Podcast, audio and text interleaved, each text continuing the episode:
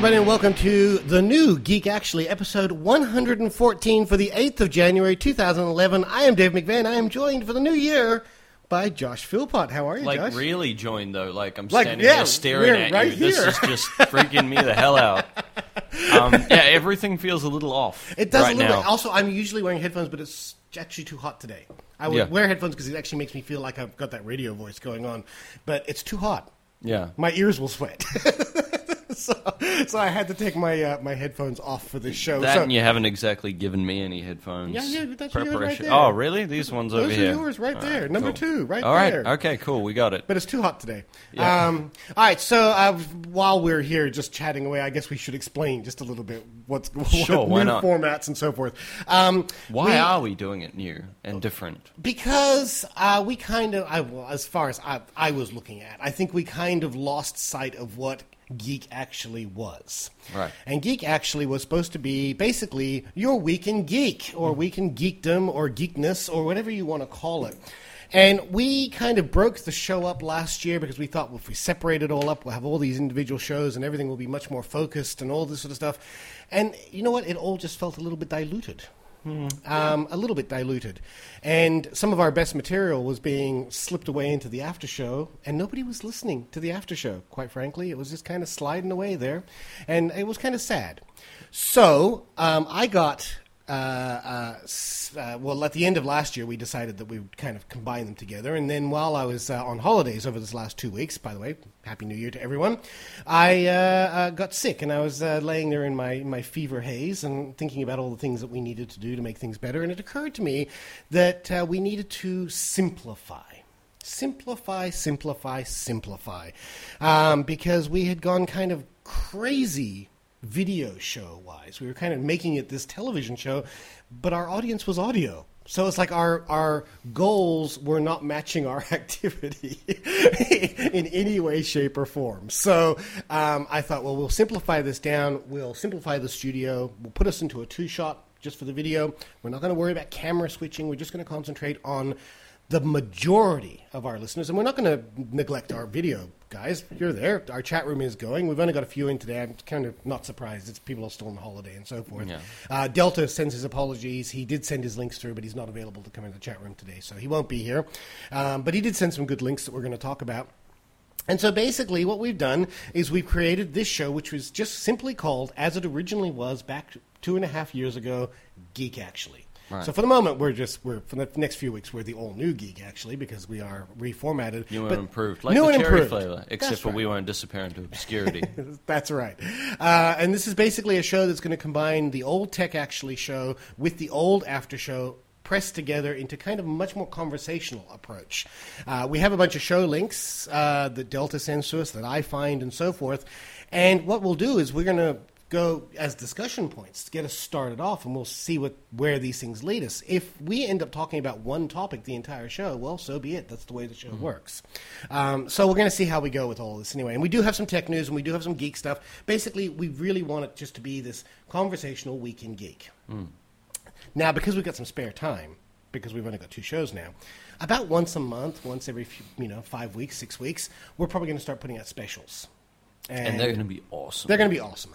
Now, these were spawned by. Um, we actually sat down and watched the film Troll 2 and the documentary Best Worst Movie. yes, we did. and that was um, an experience. and it was an experience. And we thought after doing that, we had these big long discussions about those films, and we started talking about Dario Argento, and we started talking about all this stuff, and we started thinking, do you know what we should do? We should have these movie nights or nights where we do things. Could be a gaming night, could be anything, geek nights. And uh, what we'll do is Just we will report on them. report on them. Basically, yeah, we'll have a, a special hour, hour and a half where we get together and we just chat about what we discovered and what we learned and you know what we saw and what have you. So Yeah. they should be kind of fun too. And James from Melbourne has just said what we should do is do some commentary tracks for films. Yeah, that's a good idea. Um, I've listened to a couple of podcasts who have put together some commentary tracks, and they're such a good idea. Um, so yeah, we'll probably organize something like that as well. So that's what I've been doing in my sick-induced haze over the holidays. What have you been doing, Josh? I'm trying to like. It's been weird. It's kind of um, we finished the year and um, Then when we finished up with that, then we had Arbiter, and that took about Mm-hmm. a week or two after that. We should explain what Arbiter is. We will we'll Yep. get there. Um, and uh, sort of when that finished, uh, I kind of took a holiday and stopped doing everything. And restarting the motor has been real hard. Like I, I found the same thing. It's been uh, look. It's been a very long two weeks though. Like you just feel like you're not all connected again, and Mm. you're trying to. And it's like um, I've been spending a lot of time trying to uh, sort of find all the news stories and sort of pull myself back into the world of news. But uh, yeah, the first few weeks were a little bit odd. It's just that. And kind you, of. you restarted DLC again this week. Uh, well. we we started DLC. Look, our first DLC show was uh, really, really all over the place, and like not not a, not necessarily in a bad way. It's second half of the show was great, like very you know sort of normal and back to the thing. But just restarting it, we kind of launched and we you know started the show, and there was no kind of running like order like we Mm. would usually have like you kind of have a set pattern of what you want in your head and it just wasn't there Yeah. and we kind of just chatted for a while and then we were like we need to start talking about show stuff it's weird it's that start of the year thing it's like some people don't take the break and they think the break's really good because you feel refreshed but there's that weird first bit it's we, like this re- bit we really needed the break. I mean, Yeah. we were really at the by the end of last year. I think we were just exhausted. It had just taken its toll on us. Hmm. But um, and doing the three shows combined and everything else. So we'll see how this goes. Now we do encourage feedback. Hmm. Um, as much feedback as possible. This show, being a new format, compressing the tech and the geek together, we encourage you to tell us where we're going right, where we're going wrong. We encourage you to tell us what you think about it. If you've got, if you find particular geeky things that you want uh, to talk about, please, any of this stuff. At the moment, we're still using the same feedback line, but we will be getting dedicated email addresses for Film Actually and Geek Actually. At the moment, everything is just feedback at geekactually.com. So just send it to feedback at geekactually.com, or we have a, uh, we do have a voicemail line, but for stuff that is like um, suggestions for the show and stuff, that's probably best coming in via email um, or Twitter. You can always Twitter me as well, uh, David McVeigh at twitter.com. Uh, sorry, not, no, not Dave Mc. That's not it at all, is it? It's twitter.com forward slash Dave McVeigh. That's what it is. Uh, and our voicemail line is 0280113167 for those who want that as well. All right, so yeah, basically, uh, this show is meant to just be uh, a recap of our Week in Geek. The only thing it doesn't really cover, but it will, you know, occasionally things are going to crop up. But the thing it doesn't really cover is uh, film um, because we have a dedicated film show, and that show's uh, established, and that show's got an audience, and that show's got a format, and that's going to stay exactly the same. So, now the other thing I will stress for anybody who is listening to or were tech actually listeners, this show has just shown up on your feed. Okay, because you're obviously listening to it, so you've heard it. Uh, this show is going to go out on both the Tech Actually and the Geek Actually feeds on iTunes for the first few weeks. Uh, this is just so that the Tech Actually people don't just go, "What happened?" Mm. They need to know. So this is the new tech actually, and if you want to continue listening to this, mm. then you need to resubscribe to the Geek Actually feed because in a few weeks that's going to be the only one that takes it. Mm. Okay, so just get that out of the way. And of course, if you want to watch us live, we start about around 12 p.m. Saturday, Australian Eastern Time, uh, geekactually.com forward slash live. And you can follow us there. Just go to geekactually.com. All information is there. All right, let's get into some stories. Uh, just a reminder that uh, our stories come from both of us doing research and Delta Knight, aka Dave Murray, who is our researcher for the after show, has come over to this show, and he sends us a whole bunch of stuff as well. So we've got a combination of the two. Um, and I thought we would start with a, a, a, probably the for us, one of the biggest tech stories In Australia, In yes. Australia, and and for us at Geek Actually, because we have harped on about this for a year and a half now, uh, which is the Attorney General's uh, news.com.au uh, wrote the story. Now, Geek Betty, uh, one of our long-term listeners, sent me the link to the actual classification board, and I'll read that in a minute. Um, she sent me that a couple days ago. But first of all, news.com, and I was a bit confused because when I read this link, I thought, oh, so the attorney generals have met about the R rating. It looks like they are going to review it. I misunderstood. Yeah. I found this report on news.com.au, which actually says that apparently the attorney generals. Um, uh, Attorney General Robert McClelland uh, announced the review today. This was uh, what is this? This is uh, December twenty first. He announced a review of the entire classification system because the attorneys generals couldn't decide. Yeah. It got to a point where stalemate had been reached. They couldn't decide, and so the federal government, who we reported last year, uh, saying that they actually did support the R rating, have now turned around and said, "Screw this, Yeah. review it." Sort your shit out. sort your shit out, sake. get it ready, get it reviewed, and so they have called for a full-on reform review of the entire classification system for all media. Yeah. video, DVD, digital download. Um, now, I don't know if this is relating to like online gaming. They don't mention that, but they do talk about digital download, uh, things like iTunes movies, you know, all the, the legitimate forms Yeah. of digital download. Um, basically, what they're saying is that the uh, classification system is out of date. Last time it was reviewed was the days of VHS. Yeah. So, uh, as they point out in this article, in fact, let me read the press statement because the press statement is actually very interesting. Uh, a joint attorney general, federal government breast, uh, breast, Breast? breast. Um, press statement came out, and you can actually find this. We've got the links on our show notes.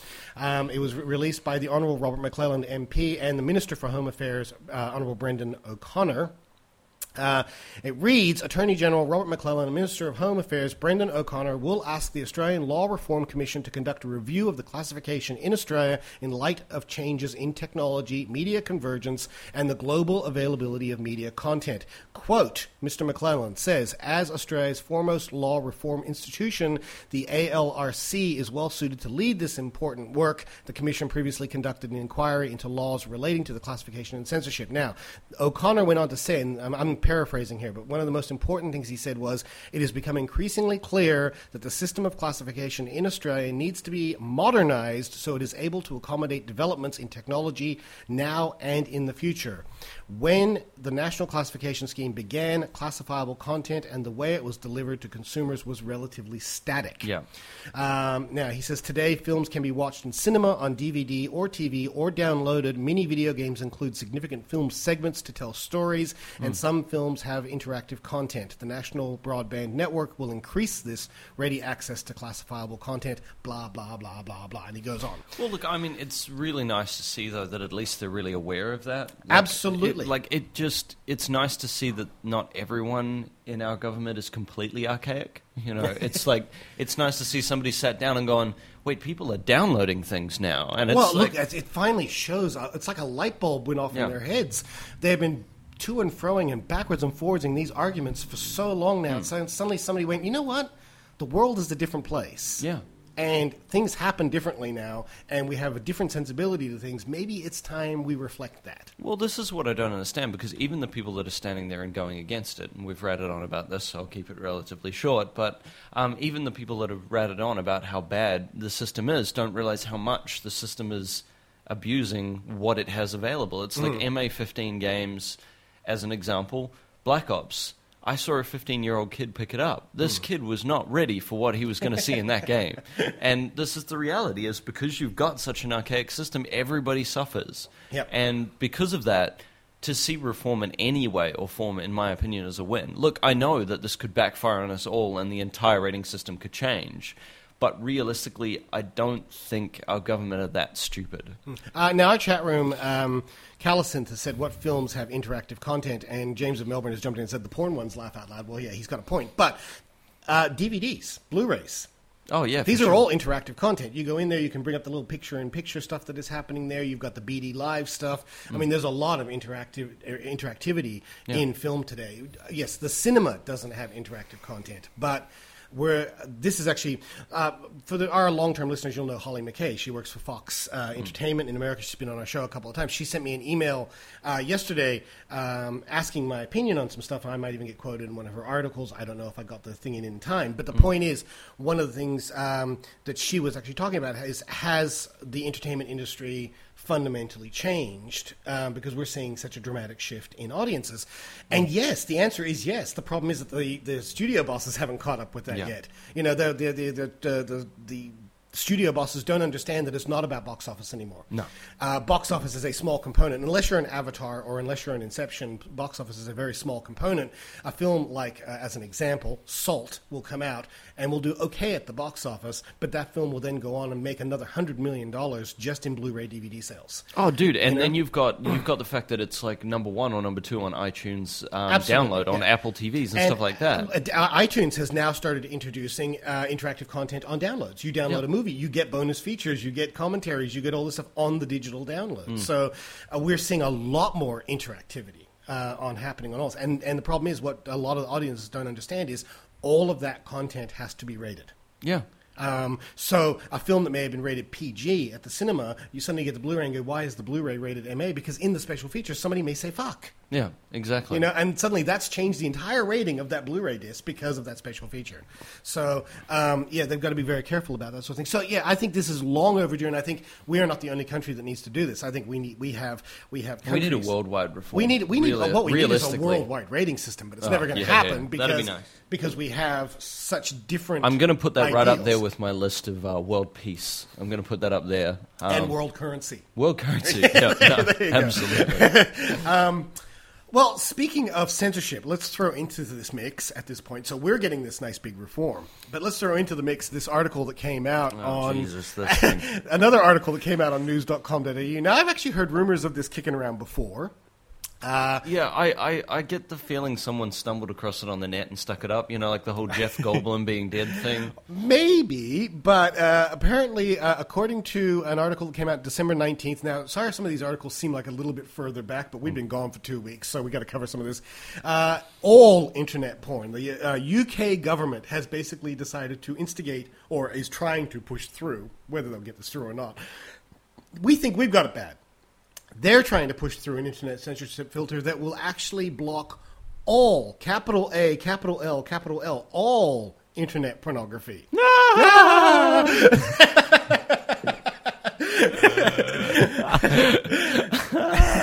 so now, um, let's let's just. Discuss. I wonder if it's going to be better or worse than Telstra's Great One, which like Uh, every Last Face has already put in. Ah, good luck, England. yeah. no. Now there is one one caveat to this, and one thing that may actually get it pushed through, and it's actually one thing that we've said about our proposed internet censorship filters for so long, which is they're actually saying though that it will be opt in. Hmm. Which means, or sorry, it'll be opt out, I should say. Which means, if they do instigate this filter, if you are of 18 years old adult and said to them, "I want porn," you can turn it off right? So the idea is, and I'm sure this is there at the back of their mind. I'm sure the idea is most people will be too embarrassed to I ask think for the they porn to be really, turned on. I think they really, really mis um, misunderstand the current generation. Um, we don't care. No.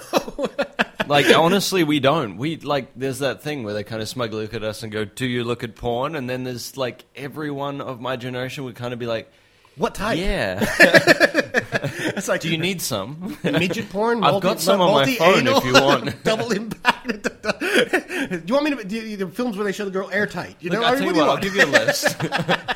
I'll write you up a file. I'll email it to you. Did I ever tell you I saw a porn film called Snow White and the Seven Dwarfs? I'll let your mind reel on that one. All right. All right. In fact, I may have a copy of it kicking around somewhere. Um, anyway, so yeah, good luck, England, on this. Um, I think that the idea of this is really stupid. Um, but the fact that they are uh, declaring an opt out system, at least they have. They, at least they have the good sense to say, if you want it, you can have it. So they're not completely destroying the rights of the people. Yeah, I think that's the sort of thing that'll get stuff like that passed is when people have the ability to opt. But the problem that I have with a system like that is once the system's in place, it doesn't take much to tell them to take that ability away from people. Absolutely. But I tell you what, if they do pass this, how long? How long until Senator Stephen Conroy starts jumping up and down again, saying, "See, they did it. See, they did it." Yeah, and we can then send him article upon article of reasons why it doesn't work. And we can also say, but see the line that says opt in, opt in, Yeah. opt in. You know, Yeah. it's like you know, that's the part that he never got was he didn't want to make any opt in or opt out. He just wanted to make it a blanket ban. yeah. Uh, for those who haven't listened to our show before, just to recap very quickly, I guess we may have lost some people. Australia is trying, or was trying, to bring in an internet censorship filter that would block illegal content on the internet, and it has been basically kiboshed. Hmm. Um, but it's not off the table completely, it's just been shelved for a while. Yeah, Um, I, I kind of feel like we're sort of troops in a war, Dave. Like Mm. we're sitting, we're sitting, we're sitting in a ditch together, waiting for the next round of ammunition to hit. It's like and I think this is why we were so tired at the end of the year. It felt like there was so many battles last year. 2010 was a sucky year. Can I just it tell was. Well, what was it? The uh, war internet we the had. at great internet censorship great war. internet censorship war. We we were in the middle of it, and and you know what? We we we took a blow and we won some, and we lost some. And I think realistically, we're right back where we started again in 2011. James from Melbourne says, "Could it block Chelsea Handler?" Ha! Nothing to block Chelsea Handler. I take it you're a Hollywood Babylon Ralph Garman listener. Uh, if you don't know, he's a really anti-Chelsea handler, and uh, I won't repeat the words he says. I could. We carry an explicit tag, but I won't. I'll let him say it. Go listen to his show. Yeah, he says. if you haven't listened to Kevin Smith and Ralph Garman on Hollywood Babylon, very funny. You're show. missing out on a good portion Yeah. of life. Very, very very funny show. Okay, um, have we gotten serious enough, or should we get even deeper? We should get serious. Yeah, I thought we were serious. Oh no, we've got to make up for that whole very sort of blasé intro. So let's get let's get some hard tech done. All right, let's get some hard tech. Apple um, this week finally released.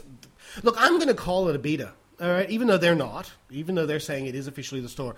The Mac App Store, which is apps for Macintosh computers, not iPads and stuff, but the Mac App Store is supposed to be a component of Lion, which is the next operating system. However, they have decided to release it for Snow Leopard, and so because of that, I feel like it's not quite finished yet. And I think I think it's the kind of thing that if you're going to release it with an operating system, you're basically saying that it is an integral part of your OS. Hmm. And I think doing that and just launching it is a is a terrible idea. I'm I'm supporting them entirely with their concept of trying this. Yeah. And that seems really weird because I was the one that was really I, look, really I'm still sidelined. a skeptic on whether it, the whole thing is working. But as I say, if I put the word beta in front of it, even if it's just in my head. Yeah. I support it more. Yeah. Because at least I can see that they're trying new things. Now, um, the Mac App Store launched. Uh, now, uh, there's if you go to apple.com uh, forward slash Mac forward slash app dash store, you can actually have a look at their preview. Um, we have the link in our show notes. It's basically if you are familiar at all with uh, an iOS device, uh, it if looks you have an like iPhone, iPad, iPod, absolutely. It actually looks like the App Store app on an iPad. Mm-hmm. So it doesn't look like except for it doesn't suck as much. Just doesn't suck. All right, there. doesn't suck as much, but it doesn't look like the App Store on iTunes. It's not quite mm. as fully featured. It looks much more like uh, the app that is actually on the iPad in, in its layout and design. When you install it, comes as an update on your Mac. If you are running, it only works on Snow Leopard. So if Yeah. you're running Leopard, you're not going to get it. If you're running Tiger, time to update. Um, if you are if you are running Snow Leopard, uh, go to your uh, updates. Click on updates as a Mac OS 10 update, and it'll actually put a little icon, uh, the little App Store icon, onto your uh, taskbar, onto the dock. Uh, when you click on that, a window appears and there's your App Store. Now, the concept for this, for those who haven't been following, now most of you probably already know this, but for those who haven't been following, is that basically they're running the idea that rather than have to run around to a million different websites to buy a million different apps, uh, you can actually go here. It's like one-stop shopping. You can buy it It's a through the- marketplace. it's a marketplace. You buy it through the App Store, and most importantly, and this is the feature that I think is the killer feature if this works, and I'm yet to test this. If you buy an app on the App Store, Yeah. if you have five Macs, Yeah. you can install it across all of them. So it's not like buying a retail piece of software that says in the terms and conditions you can only put it on one computer. If you buy it on the App Store and you own more than one Mac, you can install it on all Macs that you own. That's a killer feature. That is something that Microsoft has yet to learn. Yeah. Um, all right, so that's the first stage. Second stage of this is that it keeps track of all updates. So just like on your iPad, if an update comes in, a little one appears on the icon. You click on it, click on update, it just downloads the update straight to your computer. Great. Yeah. No, fantastic. I've got I no problems that. with that. You buy an app, you buy a new Mac, and you want to put that app onto the new Mac, it keeps track of your sales, and therefore you can re download it at any time for free. Fantastic. Fantastic. I have no problem with that at all. The bad news is it's been hacked already. Yeah. Um, now, I don't have the link in front of me right now. It's just something I read very quickly uh, this morning, actually. It was on, in fact, I can probably find it. It was in my email. Let's see if I can dig it up on the email here. Um, it was on ZDNet, and there was an article basically saying that already somebody has figured out a way to bypass the security, and uh, it's got something to do. And I'm not going to encourage it, so I'm not going to tell all the details. But it's got something to do with getting hold of an original DMG or image file for this program, which you can probably find on torrent sites, and then there is some plain text editing in a text file to basically tell the App Store that, oh look, you have it. and it licenses it and puts it onto your system. Look, uh, things like that will be fixed relatively quickly, man. And the rea- the reality is that like cutting out piracy, hundred percent is never going to happen. It's never going to happen. No. Um, so, like, I mean, it's it's a big risk to do something like this. They're throwing out something that is a completely different way of doing software, something that I'm really for. Because at the same time, man, another thing that we haven't really thought of is the fact that when you create an app store like this, you create a balance of pricing. Yeah, there there is that. and that, that, that to me is probably the the thing that I support the most Mm-hmm. is the fact that by doing that, you can't have Photoshop at this price and Aperture at this price or something like that because realistically, the sales will. Well, it's interesting because I actually went and had a peruse through the site. I downloaded two free apps just to see how it was all working, and it worked quite nicely. Okay, here's the article here, by the way, at ZDNet. We'll come back to that in a second. I had a peruse through the site, and I noticed that some of the big players haven't come to the party yet. There's no, there's Adobe has one piece of software, and it's free. Yeah. Um, it's just some sort of PDF encoder. They Yeah. haven't put any of their major stuff on there, and even Apple has not put any of their major software. Any of the pro, iWorks. their pro apps though, things like Final Cut, um, Audio Logic. Um, I think they're taking like they're taking a risk by making Aperture available for hundred dollars. I mean that's that's that's a starting thing, and for anyone that want. doesn't have it and is interested in photography, I would get that. yeah. hundred dollars is a freaking good price. I use 'Cause that's the Aperture- I've already checked it. It's the full piece of software. Yeah, I use Aperture 2. I've been using Aperture since the day I had a Mac. I love Aperture, and I wanted Aperture 3 for some time. I just haven't got the money right now. But um, uh, when I get the money, uh, I will actually get number 3, because number 3 adds video to it, which is uh, a big factor, and also has much better integration with iPhoto. Um, so these are things that I want to have a look at. Now, I just want to have a quick look at. There was one issue that I had with uh, the Aperture. Um, it was actually one of the things I noticed. Now we had a discussion before the show, and I think you may have countered my argument. But I'm going to just go into the Mac Store here and actually have a look at the retail version of it um, because I'm curious about something. Now, what I'm curious about is uh, Aperture always had an upgrade price because it is a pro app, and the pro apps have upgrade prices, unlike the um, iWork and iLife. They don't. Uh, they just have new versions, right?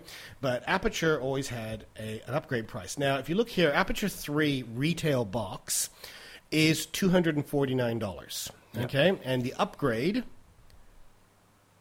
price, if it'll ever come through for me, is 119. Now, this is where the App Store gets very interesting because the App Store is full version $99. dollars So it's cheaper than both the upgrade price and the full version. Yeah, yeah, yeah. So it actually kind of you look at it and go, "Wow, that's actually a really interesting turn of events."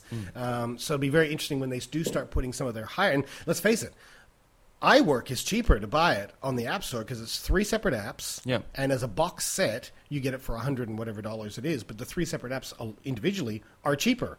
And if you only use pages but don't use numbers, then it's more. Or just download them as you need them. That's right. You download them as you need them. So the App Store has definite pluses in that sense, and I and I do really like it. As I say, I still feel it's kind of beta-ish. Well, the other problem that I have, like one thing that comes to mind, is that you really have to rebuild the way that you interact with the actual um, App Store, in my opinion, because this is a PC, like a, a personal computer platform we're talking about here. So you give it a month, man, there's going to be too many apps to wade through.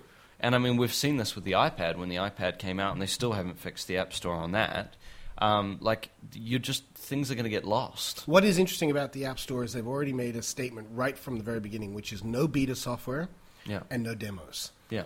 So that's a very interesting, a very No, interesting I'm route to take. totally for that. I'm so it sick means that the these. demos can go onto their websites because remember, it's still got an open install system, which Yeah. means on a Mac you can still buy software other way. You don't just have to use the App Store. Yeah. Mm-hmm. The App Store is one avenue. So what's good is you go to the developer's website, you can download the demo from there, you can have a look at it. If you decide to buy it, you then go to the App Store and pull down a full version. Hmm. No problem with that at all. Okay, ZDNet. Let's have a look at this. ZDNet um, uh, says that it can circumvent the protection mechanisms used by Apple in their App Store. Uh, how easy is it to pirate apps? It says this easy. Now, they've got a little quote here. It says, So, what does it take in order to pirate an app from the Mac App Store? All you have to do is find the DMG file hosted online somewhere. So we've already said torrent files or something like that. Sure, you can't readily download premium apps without paying for them from the App Store, but that's never stopped files from ending up on pirate websites before.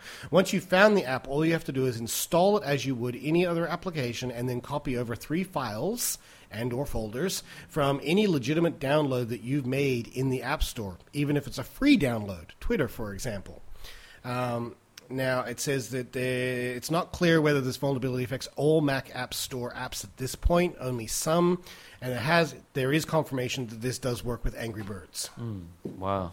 So, and there is more to the article. Go to ZDNet and have a look at that article, and you'll find more. We'll have the sh- we'll have that in our show notes um, for you to have a look at. But yeah, so Apple's going to have to get onto that really quickly if they're going to if they're at all going to have any legitimacy with this app Yeah, store. for They have to prove to people that it's flawless, like iTunes has been. Hmm. They haven't had many problems with iTunes up until this point, or the App Store for that. Well, no, because people don't try and pirate the individual software. well, they not only that, you have to actually jailbreak the iPad Yeah. to make these apps work. Whereas with a, for all intents and purposes, all Macs are jailbroken. You know, so uh, it makes it a little bit more of a trickier situation to keep something like this working. All right, so that's the App Store, though, and I do say I will applaud them for. So far, what I've seen, I can't wait till Lion comes out. I want to see the integration. I want to be able to see because with Lion you can actually switch modes, so it actually comes up with a screen that looks more like an iPad with the individual icons, like a quick launch. And that's why I think mid-year we're going to see that Mac appear, dude. We're going to see the touchscreen Mac start Maybe, showing up. maybe. Because it's it's the perfect time to drop it. You've got the system built. You've Mm-hmm. got the background system built. All you have to do is throw a computer. Let's remind people about that because that was actually about six months ago. We talked about that. That was the patent we saw Yeah. come out, which was for an iMac design on the swivel that the Yeah. iMacs are on now. But the idea was it could actually swivel right down to like 90 yeah, you degrees. can pull it forward and, and, forward. down, and, you while it was use in its upwards position, it had a Mac interface. And when you slid it down, it would automatically register that motion. There was Hmm. a mechanism in the arm, and it would immediately switch to OS, uh, the iOS interface. Hmm. Yeah. So you could actually use it as a touchscreen when it was flat, Hmm. which is an interesting idea. And we haven't heard anything legitimate or real about this. All we've seen is the sketches, and Apple did apply for the patent. So I don't know. You're right. I think if if Lion is the way it is, it sounds to me like they want a new Mac to go with Yeah. that. Um, so anyway, we'll see how we go. Um, we should probably do something a little bit more fun. What do you think? Okay. How about a GPS system that sits next to you? I vaguely, I vaguely remember something like this. Uh, yeah, if anybody remembers Total Recall and the whole Johnny and if you don't, get out of my chair. get out of here. Apparently, a, a company has come up with a uh, um, Gizmodo reported on this. It's called a girlfriend. James from Melbourne. James from Melbourne.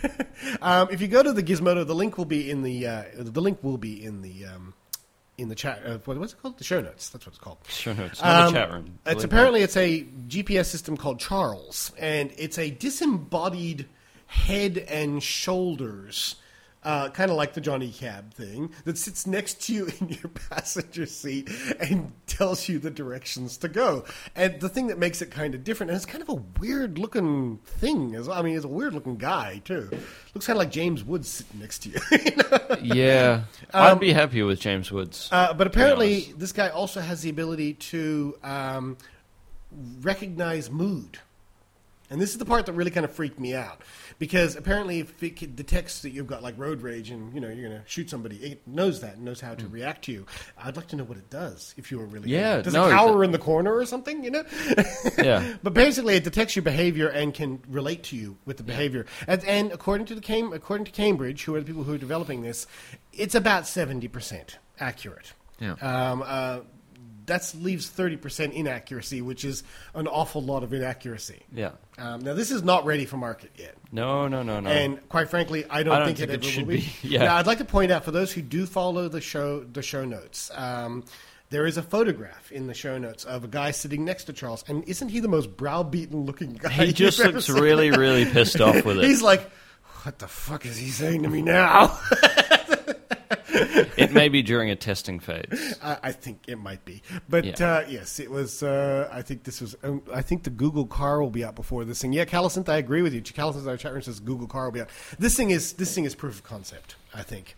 Do you know what this would be good for though? What? It'll get into the mass transit lanes. Yeah, 'Cause it'll be- I actually think the robot is the dumbest idea that they've done. If it was a visual screen in front of you, But they've already looking got that. Oh, like a like a like max, Like- max, like max have- headroom. Yeah, exactly. Yeah. Like have someone looking at you and a camera on you. I think that would be a much simpler idea. That's cool, Having that's cool. having someone beside you takes up a seat in your car. And having, it's just creepy, quite frankly. And makes, having- it makes you look like you have no friends. but having something pop up in the screen and go, "Hey, where are we going today?" and you go, "We're going home," and it goes right, you know, calculating home. You don't so need you're a much more for the Knight Rider style. Exactly. I think the the concept lies. The the best aspects of the concept lie in the concept that we take away the visual screen Mm-hmm. because navigation is never as easy on that. Um, realistically, if it's doing the right thing, then we shouldn't need it. And GPSs are accurate about eighty percent of the time. When So- they're not driving you into lakes and off bridges, yeah. I, I've never seen that. There was, a, there was a case in. Well, actually, even funnier was the fact that she was walking. She walked in. She walked off of a hill or something like that because she was taking Google walking instructions, and the path took her. It's like all I can think is look up from your phone. Shouldn't be navigating directly with it. I don't think that works. Uh, now, as long as you have a slot for the flashlight, it could be a perfect companion, dude. James, Dude, James. come on, man. Come on. Also, I don't know, James. Did you miss the part where I said his name was Charles? Yeah.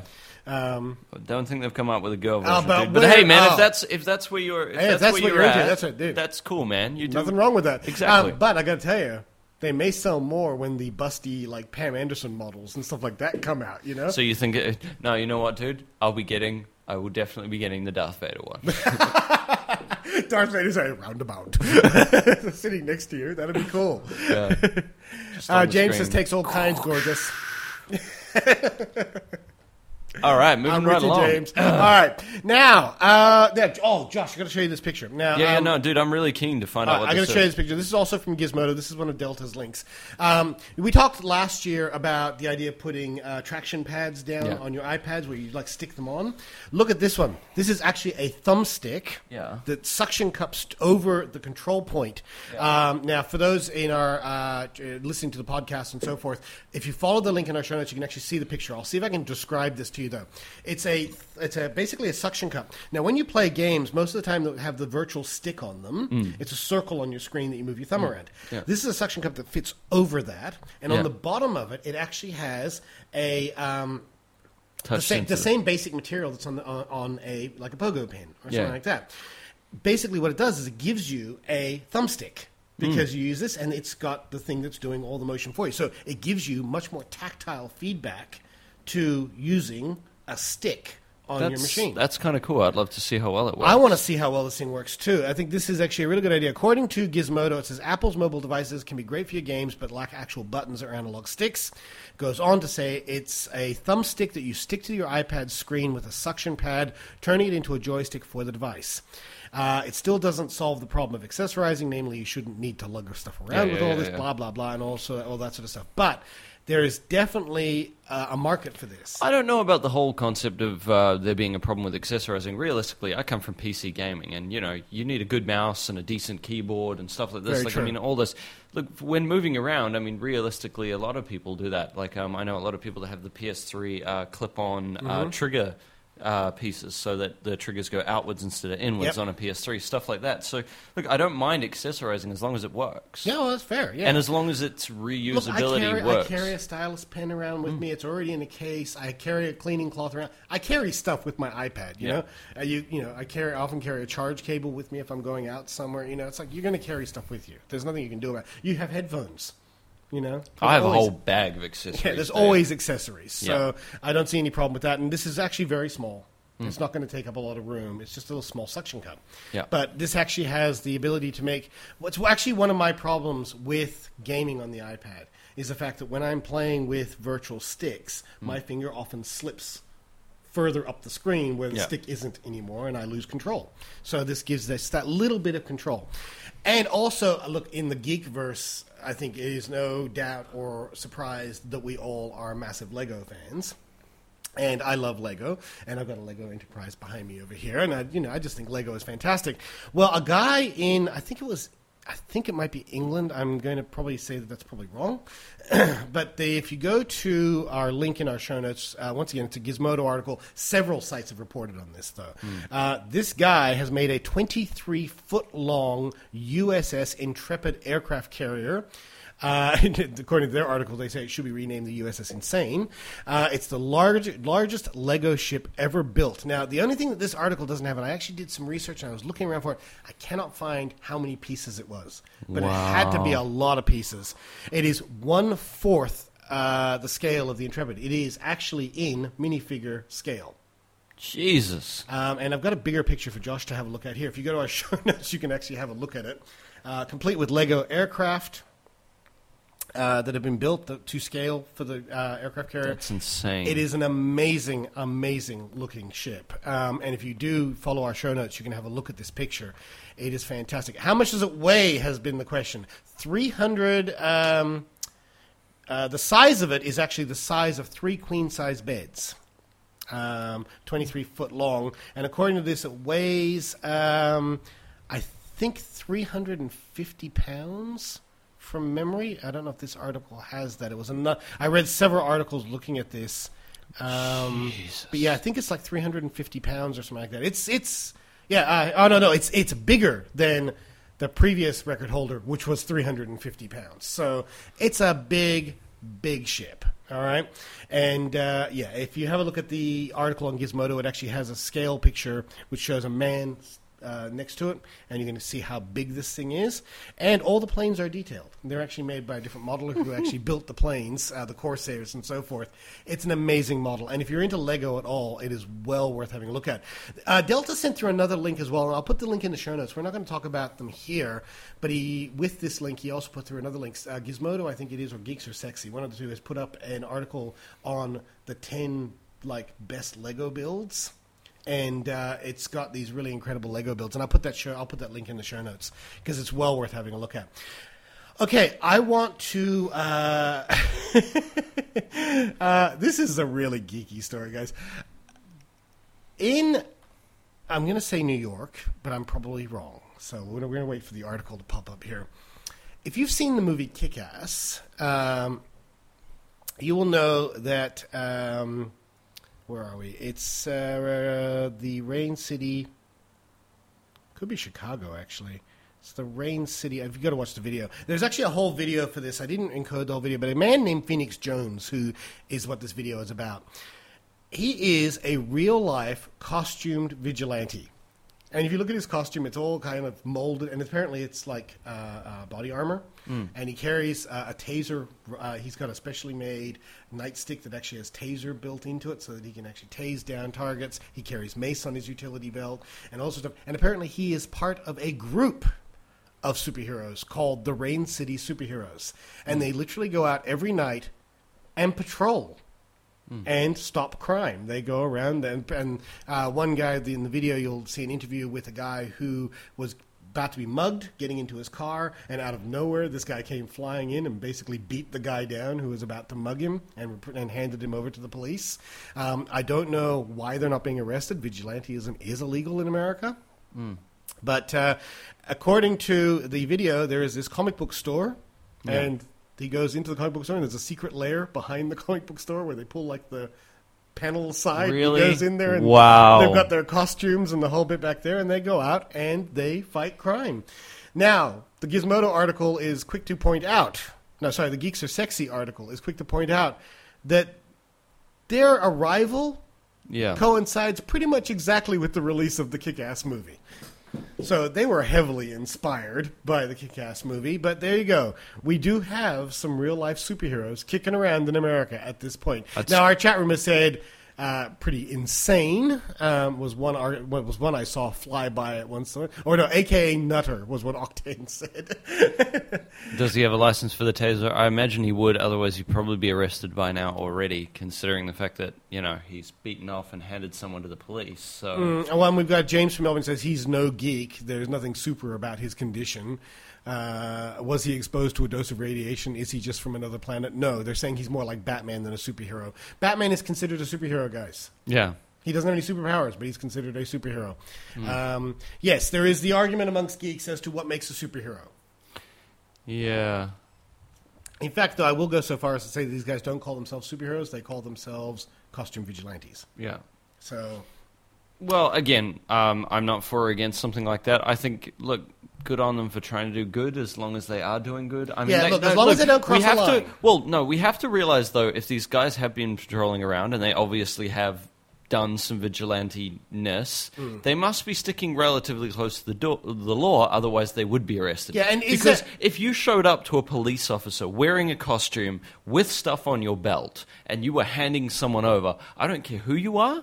That person's going to look at you and go, "You're going to keep doing this." yeah, and remember, there's also there is precedence for this because in New York there was a group called the Pink Panthers, if you remember, who were a gay vigilante group that were basically like a network, like a neighborhood watch hmm. that would get together and they wore pink uniforms and they would go out and they would patrol the streets hmm. to stop gay bashings. Yeah. and they never broke the law. They would always hand people over to the police, and the police actually encouraged them because it cut down their workload, basically, as long as they weren't crossing any lines.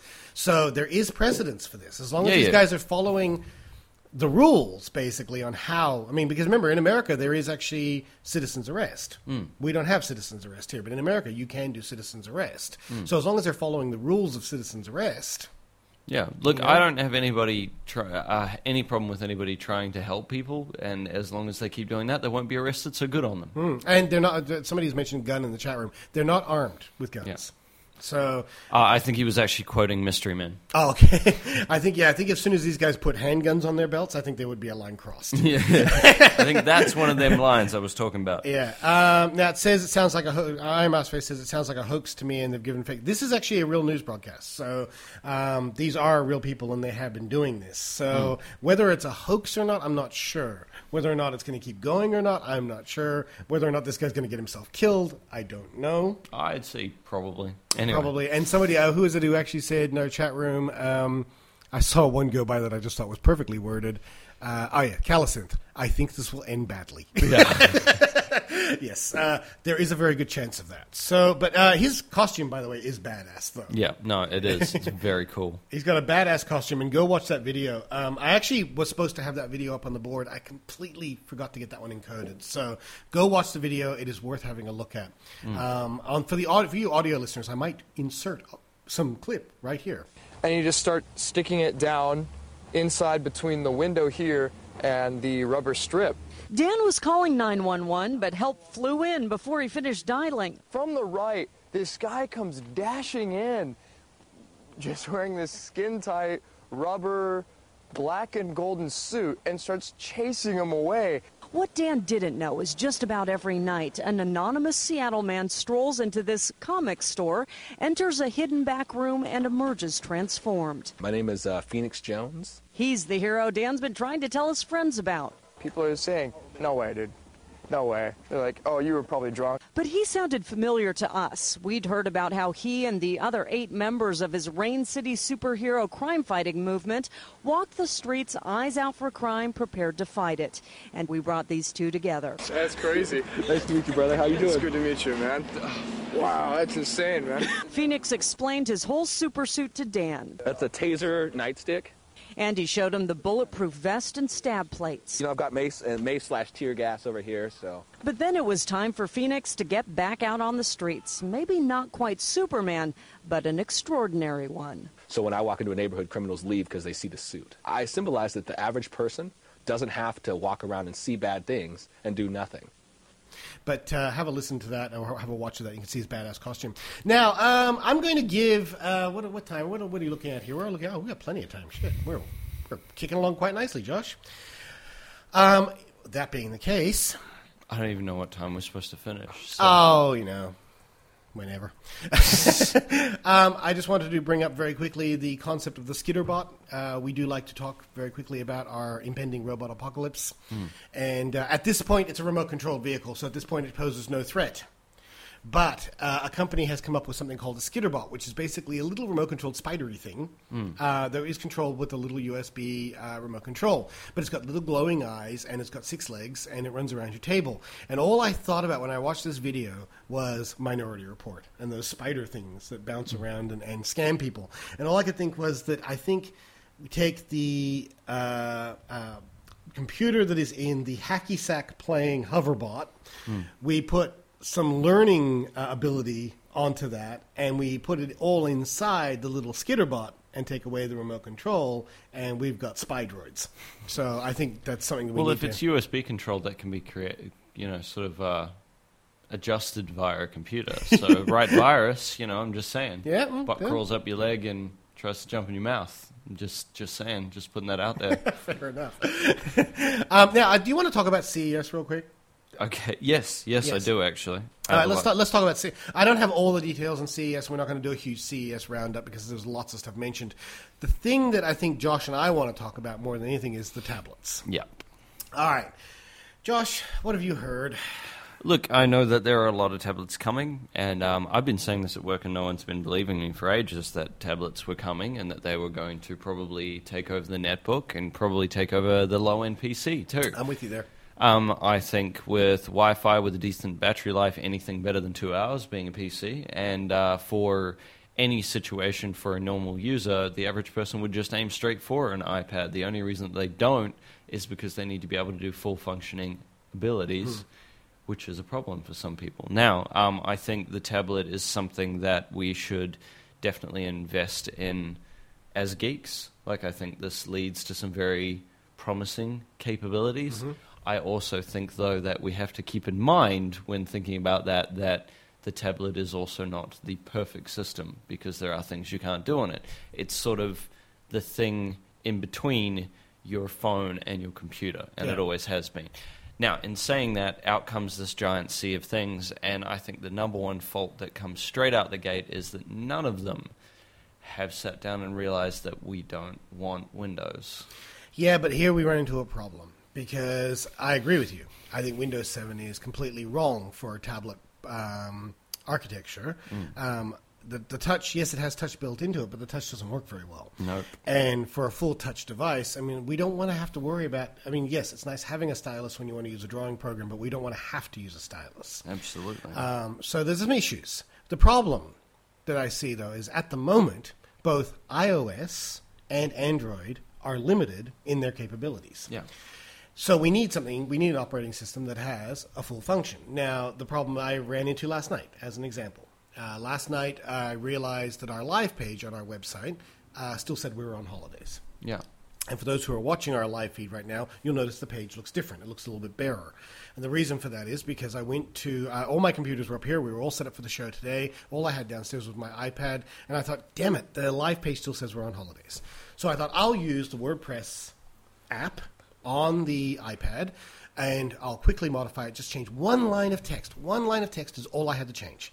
So I went into the uh, the WordPress app. I logged in, and because there is uh, Macromedia uh, coding on that page because of the uh, window and so forth for Yeah. watching the live show, it broke the code. When I said update the page, the entire page was just code. I had to go into damage control, go to my son's computer, which was the only computer downstairs I could use, and quickly rewrite the page hmm. and, and put all that stuff back on. So there is a limitation to the iPad and, and some of the stuff it can do. You can't just quickly do so. I mean, I should have no problem going into Safari and doing this. The problem I had with Safari, because that was my first point of call, was to try and use just Safari to do it, hmm. was the fact that on the window, the editing window for hmm. the page, it doesn't give you a scroll bar. Yeah. So I couldn't scroll through You the text. can actually. I found a way around that. Yeah. What you've got to do is push on your finger like you normally would until you see the um, the magnifying glass come up, and then drag your finger down, and it drags the text down. Well, there you go. If I had known that, I could have done that. Anyway, the point is that there's limitations. So what I really needed was a tablet last night that was sitting on my lap. That when I went into Safari or I went into Firefox or whatever it is that we're using as a, a browser on that machine, it gives me exactly the same. Ex- when I say exactly, I'm talking about exactly the same Mm-hmm. as if I was on a laptop or a computer. And unfortunately, tablets at this point don't. Um, now, in comes Windows 7. This year at CES, we see a million new tablets. Now, I'm having deja vu all over the place here, Josh, because last CES we saw a million tablets. And everybody was saying it was going to be the year of the tablet, and then Apple announced iPad and they all disappeared. you know, it was like the most amazing thing I've ever seen. Every tablet dried up and went away. I don't know whether it dried up and went away. I am actually under the belief that they all went, let's lock this back a year and come out with something that's better. giving Apple a complete foothold in this market. Uh, yeah, foothold's a foothold, man, but if you can come out with something stronger, then you win. But How big a foothold are we talking about, Josh? I actually I- heard, I heard an analyst this week Yeah. come out and say that uh, iPad was um, predicted when it first came out was predicted to sell five to eight million units. Yeah. right, which is a lot. That's a lot of units for a new product, unit. new product type. How many did iPad actually sell in the last in the last year? Which is actually not even a whole year. We're talking what ten months. Hmm. Fourteen million units Yeah. right? Exceeded all sales right across the board. They're now predicting for next year or this year, Yeah. this this year, they're now predicting that it's probably going to move 29 million units. Well, it definitely will, and I'll tell you why, man. Because probably a good 60% of people I talk to that don't actually buy one when they walk into the store are waiting for the one with the camera. Yeah. I think in March we're going to see iPad 2. Yeah. It will be thinner, it will be faster, and it'll have it'll probably have a forward-facing camera. It won't have a back-facing camera, but it will have a forward-facing camera. It wouldn't be difficult to put one in. I don't think they need it though, and they won't want I it because think- you're not going to take a picture with your iPad. You know what I mean? But they want a forward-facing camera because they want FaceTime. Apple's got a boner for FaceTime- FaceTime. No, but look, dude, honestly, and also because of your um, own conversation uh, probably about a month ago, they will have a forward and a back facing camera. You want to know why? Because they need to keep it in line with OS. Ah, good point. Good Yeah. point. Good point. Uh, yes, they will. And I guess you know, taking a picture. With Look, you can do it. It may it may be annoying, it's but chunky. the reality is, if you do that, you can still take a picture. It's not exactly it's not exactly very useful, but it will happen. So yeah, I think in March. Well, we will see the announcement for the new iPad in the next month. It'll come out next in March, and uh, we'll start to see uh, a whole bunch of new stuff. All right, so this this year at CES, the manufacturers are fired back finally. A year down the track, uh, we've had Apple complete dominate this field, uh, and over the last couple of months, we've started to see Android tablets surfacing, uh, Galaxy Tab, and Yep. um, what was the other one? There's another one. Um, There's a ViewSonic tab. ViewSonic tab, yes, thank you. Um, there was one more, but anyway, the point is that bunch of them CES has now launched HP? and oh, HP. That's right. Oh, HP's Windows 7 though, isn't it? Yeah. Yeah. all- Oh yeah. Uh, so suddenly we see this rash of new tabs, Hmm. of new tablets. CES is like dominated by the tablets, but they all have a lot of things in common. What's that one thing in common? Windows Seven. Windows 7. Yeah. And I think this is a big mistake, and so do a lot of other people. Um, now, we're also seeing not only Windows 7, we're seeing dual core. Yeah.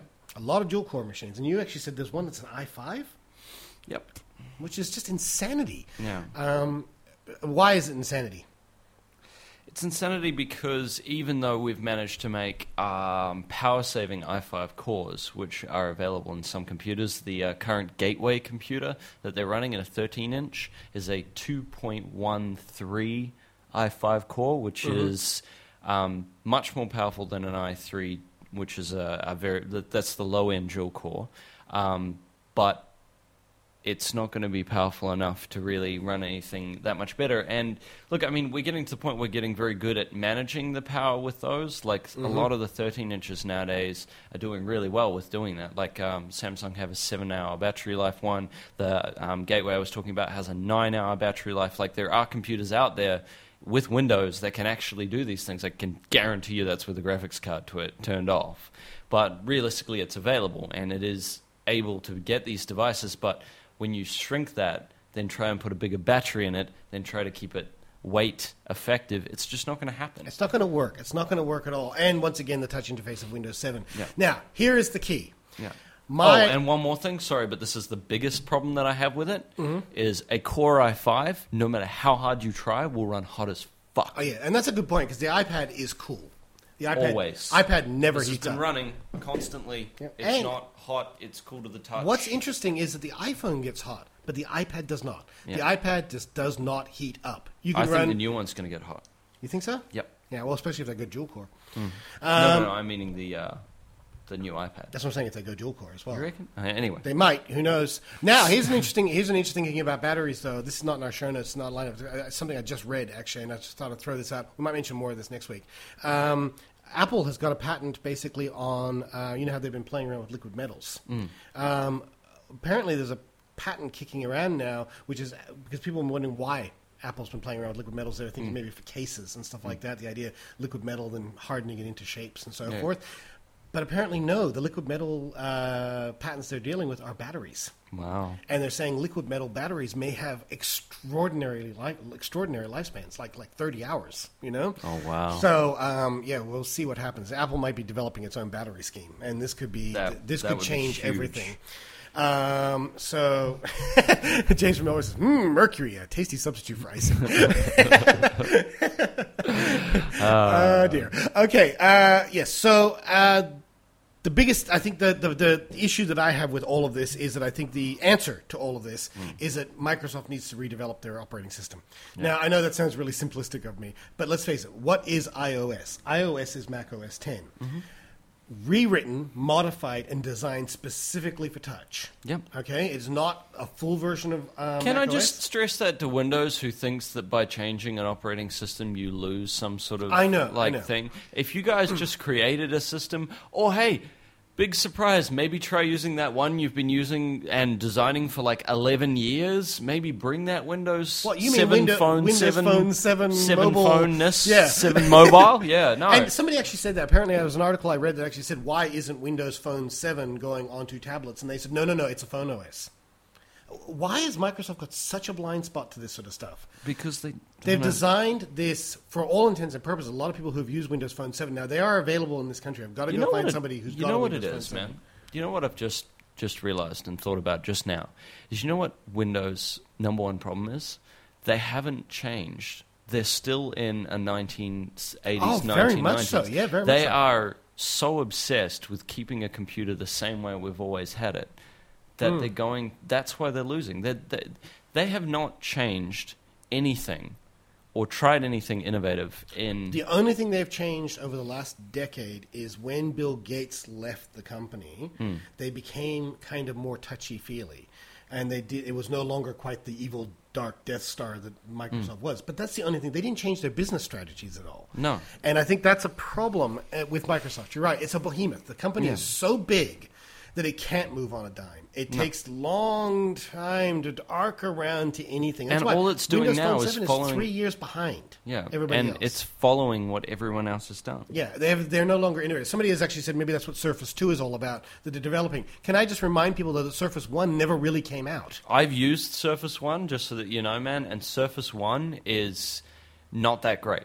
It's not anywhere more reactive than the uh, current technology we have, and the system is really complicated, like to use. It's not bad. It, you could pick it up if you spent time with it, but yeah, it's not that good. James from Melbourne in our chat room has said it's like the Death Star. I'm sure some, on some levels they were filled with very lovely people.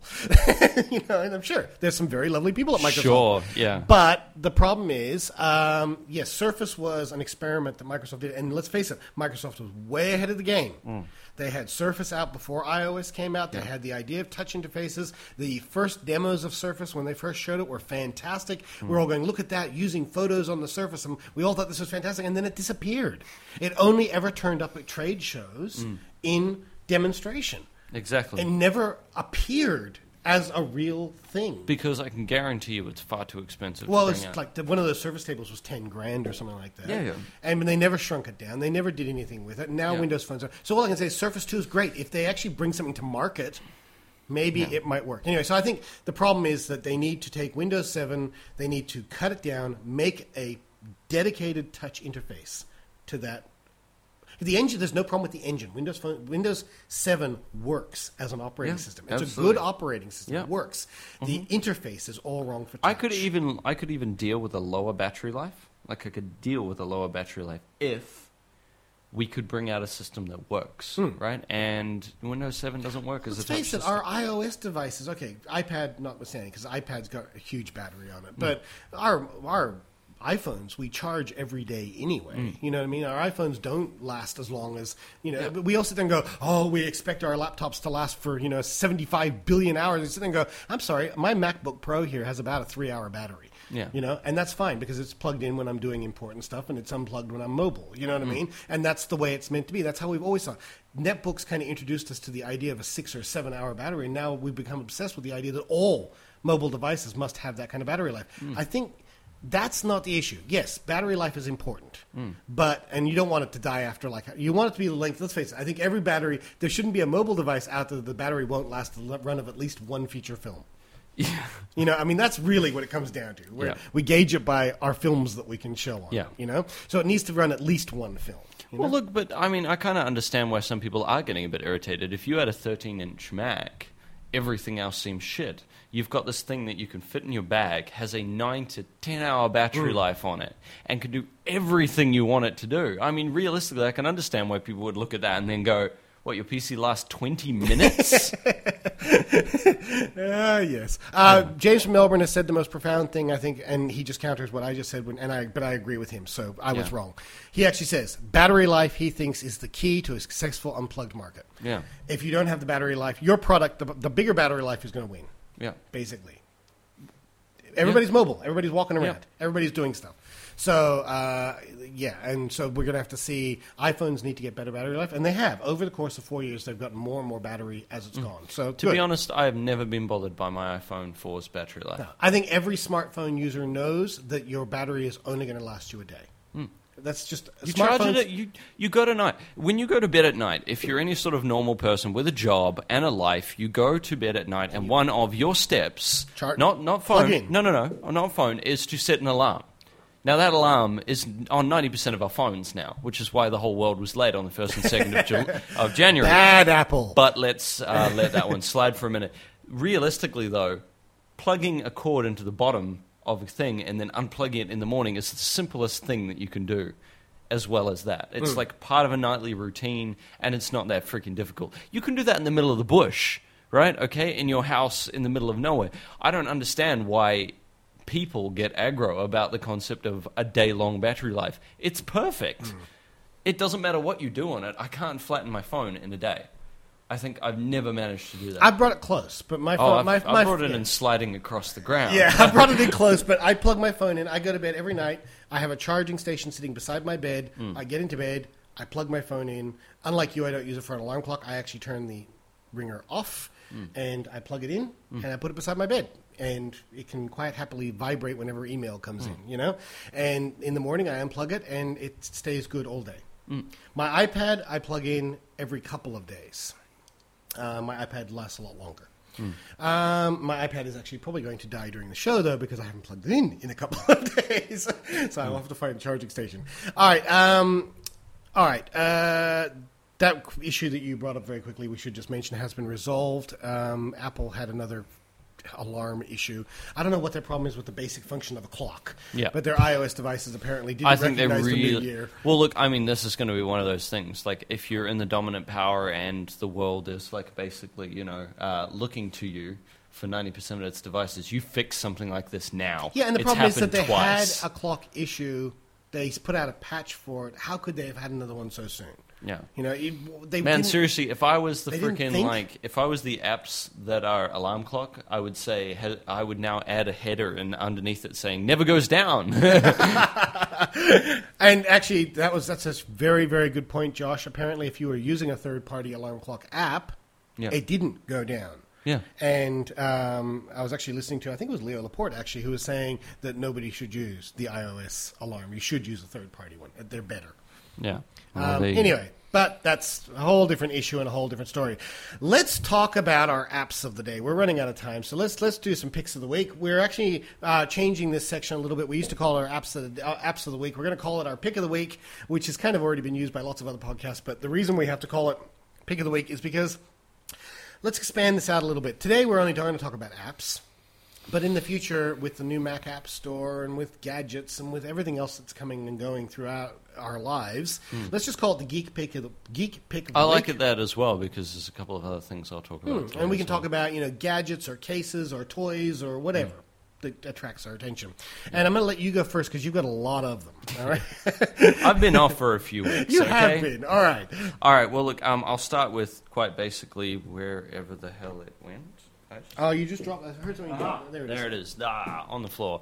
Um, I'm going to start by saying I have uh, the Griffin pen, which I believe is the same one as yours. I have one of those too. Yeah, um, I just got one of these for the iPad, and uh, like Dave was saying uh, a week ago or something like that when you were talking about it. No, well, No, it was actually a few weeks ago now, yeah. Um, yeah, it is so much better. If anyone can get down, to, if anyone lives here in Sydney, uh, there is the uh, Mac Academy store in Bondi. Currently sells these. Um, they are much more weighty. They feel like a proper pen, and the end is a rubber, not a sponge. Hmm. My so only complaint with it is the same complaint I have with all stylus pens. Is I don't understand why they can't make it pen length. I don't have a problem with that. You know, I would- you I would- I would like to- have wider fingers than me. Yeah, I would so- like to have it so that it feels like a pen in my hand. All styluses are these short little stumpy things, and I don't understand why they can't make it pen length. You know what I mean? So it feels like you've actually got a pen in your hand. But that's a small gripe, and I do agree with you 100%. The Griffin pen is. Look, I like the pogo stick. The pogo stick has worked well, Yeah. but the Griffin pen is so much more responsive. Um, the only issue I have with the Griffin pen, I have to say, is if you push too hard, Yeah.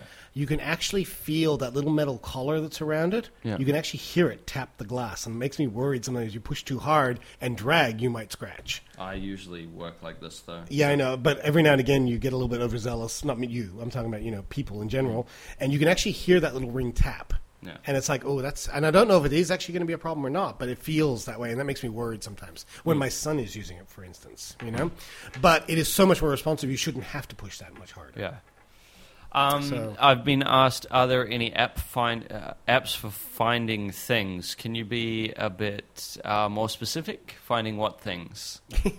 Yeah, it's called Safari. Yeah. and it's called Google. um, all right, my my picks for the current period of time are these are all games. Uh, we have Deathworm, which is currently free, or I believe it's still free. It was free the last two days. Uh, it is another one of those things like Super Mega Worm or whatever it was. Uh, Deathworm is actually the original one though, so there is a bit more gameplay to it, and uh, there's a lot of it. Uh, number two, there is. oh, he was joking because you had lost your pen. Ah, yes. um, there's Nova 2, which has come out. Uh, quick review for that is, guys, if you were a huge fan of number one, they had a huge amount of chance to change it and make it something better. They have not. It is essentially the same game, just looks That's better. disappointing. Um, it's very disappointing, especially because they just they had an open world now, and we all hope that now that they had the Gameloft now has the world behind them, like. Everyone will buy Gameloft games because they have the most power as App Store games go. But what they have to do is stop just reinventing other things. We accepted the original run of games because what they were trying to do is go, look, this can be done. Mm. And you played Nova and you were like, There's actually a you bunch can of- do a great first There's actually a shooter. bunch of Gameloft games that were early releases on the iPhone that I really wish they would go back and just release iPad versions of mm. because there's some really good games from that early period, but the enlarging doesn't work Yeah. so well on them. And there's a couple where I go instead of trying to do stuff like Nova 2, maybe like rehash some of that stuff. They had an awesome battleship game, let me tell you. Exactly, but know? things like Nova were like hugely supported and stuff like this, and apparently the online's very good. I haven't actually tried that yet, but um, yeah, as for a single player experience, I think you guys just really let yourself down. You had the chance to show the world that there could be more um, for iPhone games, and this was one of those ones where it was like it was like Halo for the Xbox. It was that thing where you were supposed to put in everything you had, and even if you don't like Halo, Halo, um, Halo Two, sorry um, you can really respect it for just trying to put everything they possibly could. They pushed that console as far as it could go with that. And um, it's just a bit upsetting. Um, uh, iBlast Moki is a puzzle game. It involves getting cute little things and exploding them to try and fire them through holes. Uh, it's a lot of fun. Uh, give it a try. um, and my, somehow uh, sort of really kind of calms you down. I don't know how that works, but anyway. Um, Battlefield 2 Bad Company was released. It was $1.20 for a while. Um, it's pretty good if you're obsessed with first person shooters, the point where you would like to carry one round. Grab this, it's probably the best out of a bad bunch. Um, and Dungeon Hunter 2 is a Diablo clone and is fucking incredibly, I have yet to- incredibly I have yet to addictive. that one. I've gotta It is incredibly addictive. I am like 14, 15 hours into it at the moment, and it's just amazing. There is another app which I'm not going to review, but I am going to say to everyone in the chat room now and everyone listening to this podcast go get Game Dev Story. This company needs to get money behind it because if they release either a second one of this or a computer version or an iPad version of this game and put more effort into it, it can be one of the probably the most successful franchises of our generation just because it is addictive, it is incredibly fun, and there is no moment where you are bored when playing this game. Well, I actually downloaded it. It's on my iPhone. I just haven't started it yet. When you start it, it'll start. yeah, because the reason flow. was because you say But, it's so um, addictive. I haven't started it yet. keep uh, keep your eyes peeled because probably by the time this is released, there will be a full review from me up. I have about hundred words left to write. So Fair enough. um, yes. Anyway, um, those are my uh, those are my picks for uh, the period. I'm only going to throw away. two picks in this week. Uh, one of them is because I just had an awesome amount of fun with this the other day, and as far as I am aware, uh, it was free when I got it, and as far as I'm aware, it's still free. So uh, go have a look because a sequel has just come out. Uh, the game is called Shift, and it's for iPhone.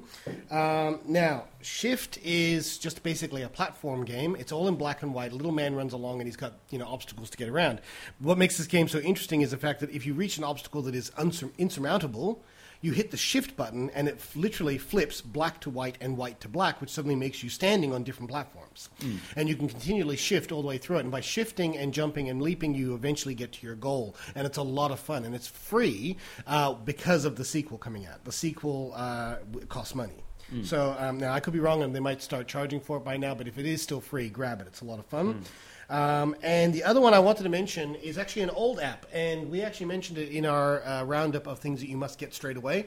But just in case you haven't got it, um, or uh, you haven't looked at it lately, Skype for iPhone uh, is now a must get because they've just issued an update that has video.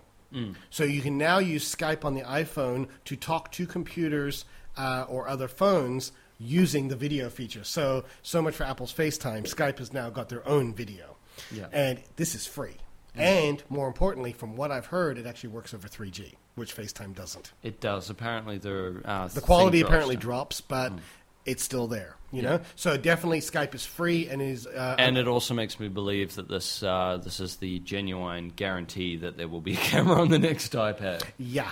Um, and now the uh, interesting thing about all of this is that um, no, I had something to say about that, and I've completely forgotten. Um, yeah, doesn't matter. It's gone out of my head. It is very important. Oh, th- th- that's what I was going to say. It's also multitask, which means you can actually uh, the new updates are all multitask on Skype, which means you can actually have it running in the background, so you can leave it on, and if you are expecting a Skype call, it will actually come through, even if it's not the active app in front. Good, good. One word of warning on that apparently, and I haven't done this, so I can't speak from experience, but apparently it's a battery hog. Yeah. If it is running in the background, it will suck the battery dry. Now, and this is the part that I thought found really curious. The more contacts you have in your Skype contacts list. Yeah. the faster the battery goes down. Wow, that needs So to be fixed. yeah, so it's got something to do with the number of active contacts that are actually happening, as to how fast the battery goes down. Now, I don't exactly know how that works, and I'd like to know, but uh, that's what I've heard. Okay, all right. So those are my two picks, and I'm only going to keep it light because I knew you had a million of them. So. Uh, all right. Uh, I just thought very quickly we're going to give Epic Mealtime a break this week for Weird Geek Food. Um, I just thought uh, we were kind of pacing them video for video, and I thought you know. Rather than just them being an some time ad to- for Epic Mealtime, I- we're going to save them for Hey, the yeah, really 'cause, good like, what happens if we if they have a week off? Then we're screwed. Exactly. So we have to prove that we can do other geek food. Now, this isn't such weird geek food as just odd geek oral things. All right. And first, I want to say is that there is a company, uh, not company, a, a research group uh, that has actually created a prototype for a toothpaste dispenser. Now, bear with me here. That predicts the weather. now, Based on the sensation in your mouth? no, no, no. It's actually. I've got a picture up for Josh to have a look at here. Um, it's huge and bulky, and it will be reduced in size, I'm sure. But basically, what it is is under the desk is a device that has the different flavors of toothpaste. On the top is the dispenser, and this is all hooked into a computer which is monitoring the weather. Right. So the idea is that if it's cold weather and you hit your toothpaste dispenser, it's going to give you a cool minty toothpaste. If it's warmer weather, it will give you a different flavor, and when it gives you the stripies, I think it's humidity or something like that. so I can actually tell you. You come out in the morning to brush your teeth. You can actually get kind of like an idea of what the weather is going to do. Tastes like rain. Tastes like rain. It's going to give you an idea of the weather before you actually check your weather report. You know what? I don't like this concept because if they get it wrong, they'll fuck up my entire day by giving me like rainy toothpaste, and I'll get all like kitted up, and then it'll be sunny. Yeah, well, there you go. I live in Australia, and I've lived in New Zealand. I know that weather is just not something you can ever predict. That's true, and especially here in Sydney, where was it yesterday? Started really hot, sunny, blue sky, perfect day. And I thought, wow, it's going to be a nice day. Fifteen minutes later, it's pouring rain, and then ten minutes later, blue, sunny sky. It's like, what the hell just happened? and all it did was created humidity. Then, so yeah, Yeah. no, the weather is unpredictable. It's not summer. What's summer? Where is summer? Um, all right. Uh, speaking of that, it's hot as hell in here. But the other one I want to talk about, and this is just a cute one, and uh, you can check the link for the picture. But I'll just say that a Japanese bakery um, has created a little yum yum or a little nom nom for you, in, in the shape of a little chocolate iPhone.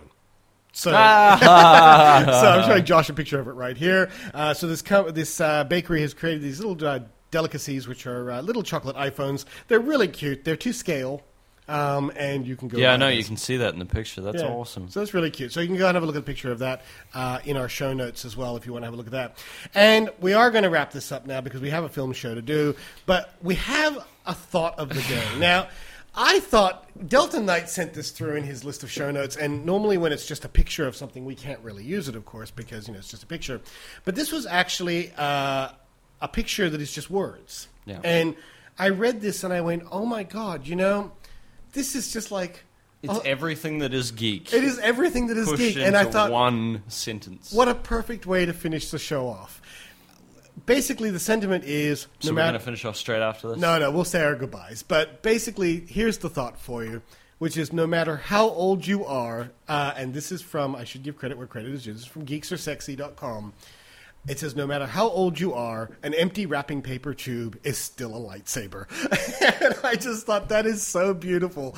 And that my son, all the way through his growing up, if it was longer than it was wide, it was a lightsaber. He used to have lightsaber fights with French fries.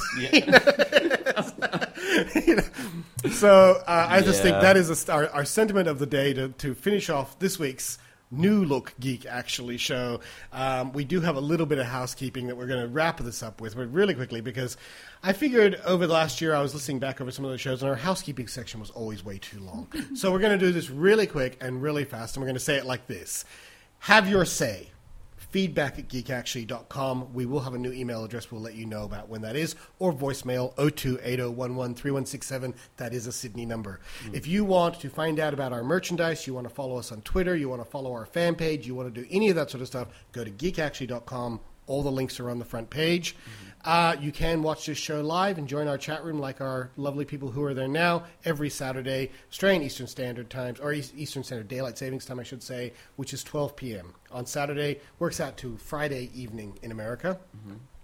And we have some friends we should throw some shout outs to, which are moviefanhouse.com, weekendronan.com, and rawdlc.com for all of their great podcast work. And their podcasts are in order The Movie Fan Cast, right this instant, Real Junkies, and of course, Josh, DLC Live. Oh right, okay, cool. I'm not used to this format yet either. You're just pointing at me. I'm like, what is this the Uh, DLC? but I will give DLC just a little bit extra time because it is, of course, your show. So, DLC Live, it's awesome. Go check it out. And it's just started back this week as well, so Yeah. you can find out more about that. Also, we just got to give a quick shout out to our cartoonist, Josh Spencer. Thank you very much for our cartoons and of our cover art. It is awesome. You are a legend. Find him at attackninja.blogspot.com. That's it. We're out. We got a movie to share to go. Oh, Josh has got something else. Yep. Just I just thought maybe we should talk a little bit about the magazine. Oh, God, yes. sorry. sorry about that. Josh, for, any- take it away. for anyone in the chat room, um, it has actually dropped off the front page, so you'll actually have to go uh, either type it It's in. still in, it's still in the panel. uh, yeah, but you can only subscribe. You can't get the first issue that way. No, no, the post is still there. You can still click on it and find it. For the first Anyway, issue. um, the first issue of Arbiter, which is a magazine we've launched from Geek Actually, uh, is out. And uh, if you guys want to go check it out, it's a magazine which is just covering everything geeky, very similar to what we do here at. Um, uh, Geek Actually, the only real difference is that uh, we're we're pushing it a bit more cultured. We do things like art and so on and so forth, and so does he. Um, Hey, it wasn't supposed to be an attack. I'm trying to make my magazine sound good. I'm Shut artistic fuck and shit. so basically, um, if you guys want to go check it out, you can see the first issue. It's up on the front, and the second and third will probably be available the same way. Um, but there is a subscribe button at the top right hand side of Geek Actually at the moment. where Yeah, you somewhere. You look at the front page. It's on the sidebar. Um, so go check that out. Um, the first issue is really, really cool. And the second issue, guys, please subscribe now. Trust me on this. We have something in the works for issue two, which is far above our pay grade. And if we can manage to get this into the article, it will be an amazing read for both you and me. Okay, So- now Cal sent in our chat room and said, "Will there be an iPad version?" This is actually a downloadable PDF. Yes, it's a PDF version, man. You can pull it straight down uh, onto the iPad. I actually read it constantly from my iPad. So, uh, yes, it is and James for, from Melbourne says, "Is so this is a tangible magazine that can be bought for money? It's free." It's free, dude. We're not charging for this magazine. You just go grab it. There's no hidden costs. Okay, so basically, you go subscribe because the next, I think we decided the first three issues Yeah, would be first- available on the site, Yeah. and then after that, uh, it will be locked only. so that it's only for the email subscribers. That's right. So uh, if you just go to the site, you won't see it. It won't be on the RSS feeds. It'll Mm. only be for email subscribers. For the first three, uh, we're keeping it open so that we can get the subscribers up. So, uh, uh, so yeah. Do subscribe. Get get prepared and get set up. All the subscription is basically is an email that will come to you saying that the new issue is available and the download link. Yeah. So that you can find it. Okay. Um, but yes, no, the uh, first issue is very, very cool. We've got some rants, we've got um, a bunch of film and game stuff. Uh, issue two is shaping up to be awesome. We have a lot of supporters coming up, and something special that unfortunately I can't talk about because I don't want to seem stupid if we can't manage to get it, but it is looking very good at the moment. Cool. And you can find all that at geekactually.com. Yes. So, so Don't forget geekactually.com. It's a good site. Damn straight. Yeah. You start taking my business away, I'm going to fucking cut you off. There's so much love in this room right now. All right, guys, we're going to get out of here. we got a film show to go. Um, join us again next week for more weird geekiness. We have more tech news, more random events in the geek world. I'm sure we'll have lots of new stuff for us to talk about. Um, Every week. Every week. And just to let you know, because there's been a lot of shifting and changing of shows over the last six months, this is it. For this year, we are running these two shows. That's uh, it. The idea is to run these two shows to the ground, to the ground for the next year to see what sticks. Yeah. Okay, so uh, bear with us. This is this is our format, and uh, enjoy and uh, we'll see you all next week. I will see you probably before then. Well, you will. you know, different audiences. Bye, guys. Bye, guys.